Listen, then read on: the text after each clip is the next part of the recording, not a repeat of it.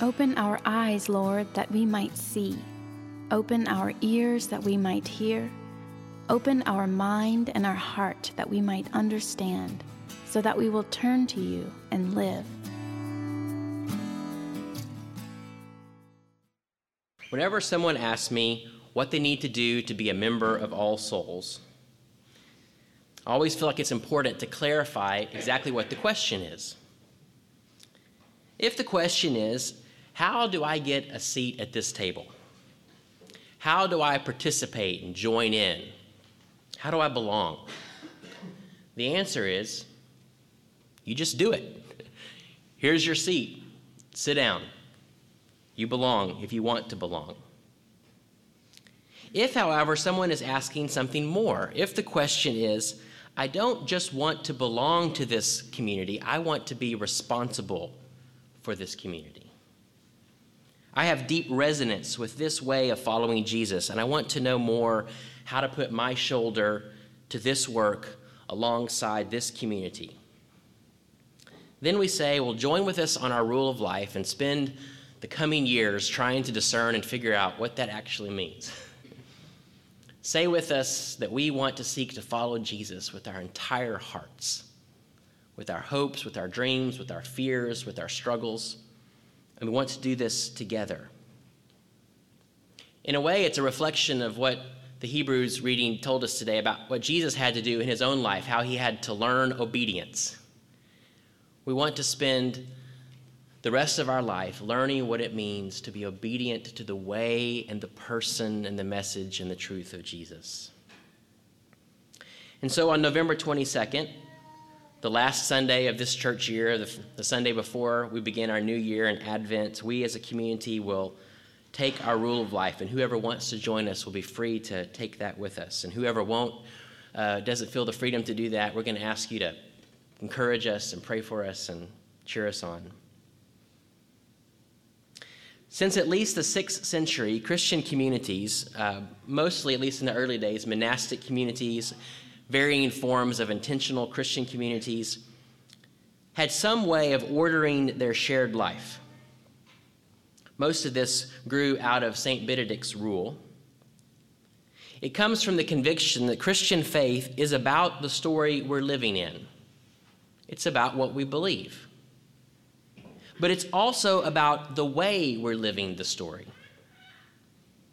As Christians, we are caught up into the truth of how God's kingdom rules over the world. But then we want to be transformed more and more into people whose lives and energies and hopes practice the way of this kingdom. It comes from the conviction that God is actually doing something with us that God has not abandoned us, that God isn't some distant deistic force, but that God is present in His Spirit in the world with His people, and God is doing transformation. God is making us new. God intends for our lives to be more free, more joyful, more true. Listen to the opening lines of St. Benedict's rule. And this is the rule that has either uh, overtly or in quiet ways informed most Christian communities in the centuries to follow. Listen carefully, my children, to the Master's instructions and attend to them with the ear of your heart. This is advice from a father who loves you. Welcome it and faithfully put it into practice. So, as we mentioned last week, our community's rule is built on the foundation of the true story of God and God's world. The apostles and the Nicene creeds, these creeds that we pray alongside God's people around the world. And our rule begins with our baptism, enacting how God buries us and God rescues us. In this baptism that marks our decision to surrender our life to Jesus. But then we recognize how across history and geography, almost every kind of Christian community that we are aware of has shared some kind of vows of Christian discipleship. If you were a monastic community or some kind of intentional community, centuries ago, leading up even to now, would have been vows of poverty, chastity, and obedience. And these vows are interpreted in various ways, given the tradition that they come from, given the type of community that they are. But at the very root of it, it seems that Christians have understood that these three areas money, sexuality, and power are places of particular temptation. They're places where we need sincere help to be the redeemed human that God hopes for us to be. And so, our rule of life will echo these words. Because we are a community in the way of Jesus, we commit to be obedient to Jesus, submitting to Him as Lord over our life, including our money, our sexuality, and our power. So, this vow of poverty, which we understand to be at the root about money, is all about the stuff that we own, all of the resources that we have. I continue to think that talking about our money may be our last cultural taboo. Last week, as we read about the rich ruler, remember how he went away sad, the scripture says, because he owned a lot. Most of us in this room own a lot. We have a lot at our disposal. And we have to hear Jesus' words with the ear of our heart. Do not store up for yourselves treasures on earth, where moth and rust consume, and where thieves break in and steal.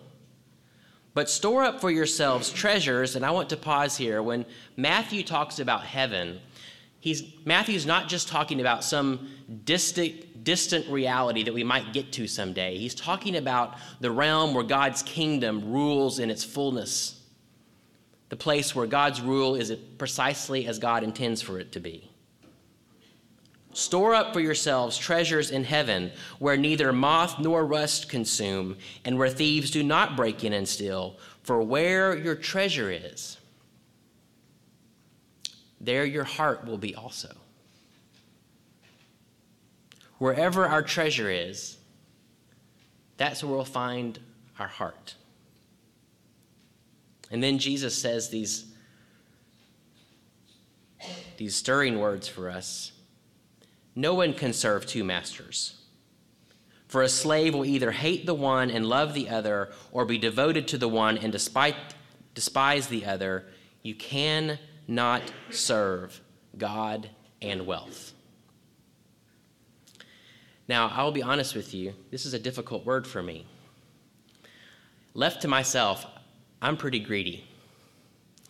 I can be, very concerned about my future and all the economic things that are required to provide that future toward which I most desperately cling.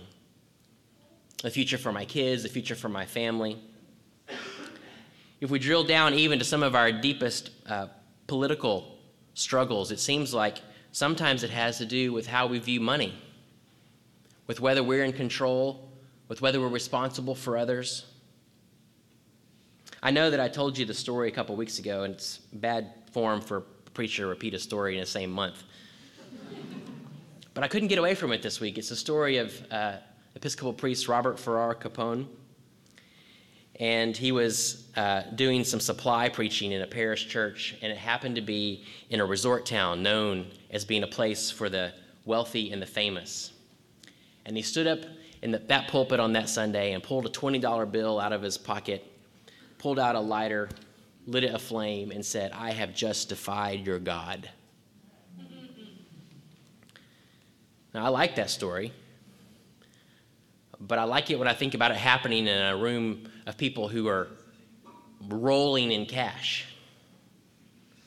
I don't like to think about it when it has to do with me, my resources, what I have. To say that Jesus is Lord over our money, over all of our resources, is to, to believe that God really does provide everything we need. If God provides everything I need, I don't have to clutch to what's mine. And I'm not sure that there is really any place in our current moment that most strikes the question about what we believe about God and the kingdom of God is how we use what's ours. Because the scripture tells us over and over again that really it's not ours at all, it's God's. And then there's the vow for chastity, what we understand as a call to wholeness in our sexuality. It's about how we give ourselves in marriage and how we eschew the damage that comes from lust, but it is part of something much bigger. It's a part it's a belief in singleness, it's a belief in God's view of our wholeness as a person. It's the belief that Christians have an embodied spirituality. We believe that our bodies are good and that our bodies matter and that God's love flows through us to others. Paul tells us in Romans this prophetic word to us, it seems to me. I appeal to you, therefore, brothers and sisters, by the mercies of God, to present your bodies as a living sacrifice, holy and acceptable to God, which is your spiritual worship. Do not be conformed to this world, but be transformed by the renewing of your minds, so that you may discern what is the will of God, what is good and acceptable and perfect. I appeal to you, brothers and sisters, by the mercies of God, to present your bodies as a living sacrifice, holy and acceptable to God, which is your spiritual worship. We yield as Christians our very bodies to God as worship. Our being our whole self. Now, this seems odd to us, perhaps, because we moderns are so utilitarian. We've lost much of the mystery of the human person and so much of the wonder and power of what it means to live in a body that God says is the very temple of the Holy Spirit. And this body spirituality is about how we live in, a, in our world and how we live in relationships with one another, how we live in friendship with others, how we honor the sacramental act of sex, and how we treat and refuse to treat one another, how we honor and respect one another's body. This has to do with body image and the ways that men degrade women and the ways that we use one another in selfishness. It means our body, our person, is far more than just a lump of molecules that one day we'll discard, but that our bodies are beautiful expressions of God's image in us, and our bodies participate in God's rule in the world. But it also comes with an awareness that our bodily life must be healed and transformed and set free, along with every other part of us, along with every other part of creation. And I know that this is the realm probably more than any, that causes so much shame and that we use to heap so much shame on one another. Many of us, I know, think that our sexual history or our constant struggles make us unable to do things like taking on a rule of life. Believing the lie that perhaps we're too troubled or we're too scarred. It's really interesting to me that we don't seem to have these kind of questions around issues of money or power. The question simply is do we want to? do we want whatever God has for us? Do we want to be whole? Do we want to be healed? As you might guess, whenever people want to talk about this part of the rule of life, the question I most often get is right around this question of sexuality. The question I hear is when all souls ask me to say Jesus is Lord over my sexuality, what exactly are we asking? And my response is always something like this Your church is asking you to join God's people across millennia in declaring Jesus' rule over our life, including these parts of our life that are most dear to us. These parts of our life where we feel most vulnerable, or more self protective. Your church is asking you to seek to give Jesus the final say over your personhood, over your body. We won't get this all right.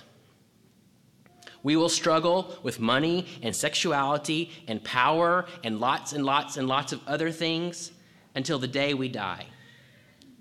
But we do seek to help one another become more and more submitted to Jesus and to Jesus' subversive way in the world. Declaring God as the authority over our lives is an essential component to being a follower of Jesus. And as we said last week, we have to remember that all of this starts with baptism, with being drowned in the love of God, being submerged into God's life. Our Christian faith begins with death. We die. And then in Jesus, we are resurrected. We live.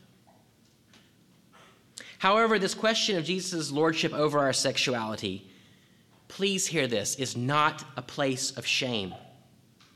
We are all, in one way or another, messed up with all of this stuff.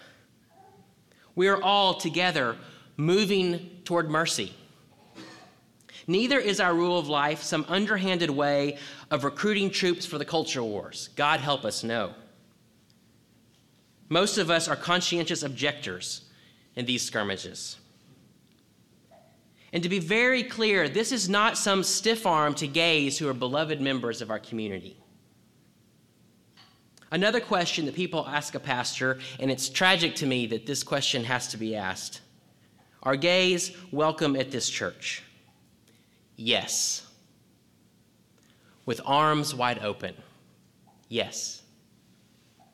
The question that we're asking is what does it mean to be gay and follow Jesus? And this is the same kind of question that we're all asking, whether gay or straight or wherever you place yourself along or outside of this spectrum. What does it mean for me to be who I am and to follow Jesus? What does it mean for me to recognize my story and my reality and to seek to love and obey and follow and be healed and transformed by Jesus? This is our common cause. And we want to elevate these conversations, acknowledging that following Jesus asks much of us. And will likely, if the scriptures seem to say what it seems like they say, will probably undo all of us. And surrendering to the scriptures that Jesus proclaimed is a daunting thing. And all of us will be unmade by God's love and all of our perspectives will likely, likely at some point or another be shattered. And all of us, we pray by God's mercy, will find our healing in Jesus. The obvious fact, if you pay attention at all, right now is that many Christians are trying to understand some of these things. Straight Christians are trying to understand. And gay Christians are trying to understand, and LGBT Christians are trying to understand. And some think they know for sure, and others are confused, and others are praying and asking questions. And many of us are trying to listen. We're trying to listen to our brothers and our sisters, to listen to the scripture that we trust is our guide, to listen to our own pains and our own hopes. We're trying to listen to God and to the wisdom of the Spirit but we're not all hearing the same things right now. So we continue to pray and listen and walk in humility and extend the love of Christ to one another. And together we're seeking to learn what does it mean to be a bodied person and to announce that Jesus is Lord over all of us and that Jesus is Lord over all of me and that Jesus gets the final say. And together, we're working in humility and conviction and love and the power of the Spirit to faithfully follow Jesus. And as we do this together, we announce Jesus is Lord. And this is what we're asking of you. So there's this vow about our money, the stuff that we have. There's vow about our bodied person, our sexuality. And there's this vow about our power, about obedience. And it's kind of tragic that I'm running out of time because my hunch is that this may be the, the real important point for us. To say Jesus is Lord over our power means to obediently surrender to God's rule in the world and to use our energy, our voice, our resources, and our gifts to participate in the King's grand project of restoration. We use our vocation to serve the flourishing of God's world and God's creatures. We stand up against injustice and we use our friendship and our homes and our information to announce the goodness, the mercy, and the justice that God intends for the world. Brendan and I have been meeting with a number of pastors, and it's intentionally white and black pastors together. And one of the leaders has challenged us as white churches that one of the things we need to most do is to be for the black community and the building up of the black community. And he said some things that were challenging and stretching, and so I had to have dinner with him. And we talked some more, and I said, What does this actually mean? I'm still trying to understand this, but he said it means that as the white church, you share your information. All the things that you know that are part of your life and part of your way in the world and part of the way that your families and your networks of friends have sort of made their existence in the world. You don't even see it, but that many who are in the black community don't have access to that information, and information is power. I don't know what this means for sure, but I'm darn going to find out. There are ways as followers of Jesus. If we are going to be made new, if we are really going to follow in the way of the kingdom, if we're going to allow the transformation that God has available to us to happen, we have to lay everything down our perspectives, our ownership, our lives, our futures, our vocations, our resources, ourselves, and we say, God, make me and do what you want in this world with me. Make something new. Now, I'm the first to say that this is not a one time event. This is a lifetime of returning again and again to this reminder that God wants the whole of us. It's returning again and again and, and, and, and, listening and, and waiting for God's direction and, and, and living in places of ambiguity at times. But then when you hear a clear word, you step into it with obedience, learning like Jesus how to be obedient to the kingdom. So we support those in positions of power economic power, political power, cultural power, academic power, those who try to do good and we resist those in power who do evil. And as we do these things, we are once again saying that Jesus is Lord. So, in our rule of life, this is what it's about. Now, in many ways, we talk about these being our hopes. There is no idea here that we're going to arrive at this. And this is not a moment for each of us to walk away and say, I just don't know if I'm there. I don't like I don't think I fulfill all of that. Of course we don't. this is the point. None of us do. But together we're going to say, this is the way we're going to walk. We're going to walk toward Jesus. We're going to hope that each year, in new ways, new parts of ourselves become undone and remade in Christ. And we love one another along the way and we accept one another where we are along the way. And we have vast amounts of space for the work that the Spirit of Christ will do in me and in you along the way. And we love one another. And we ask Jesus to be Lord over us because that changes every conversation, that changes every future, it changes every hope.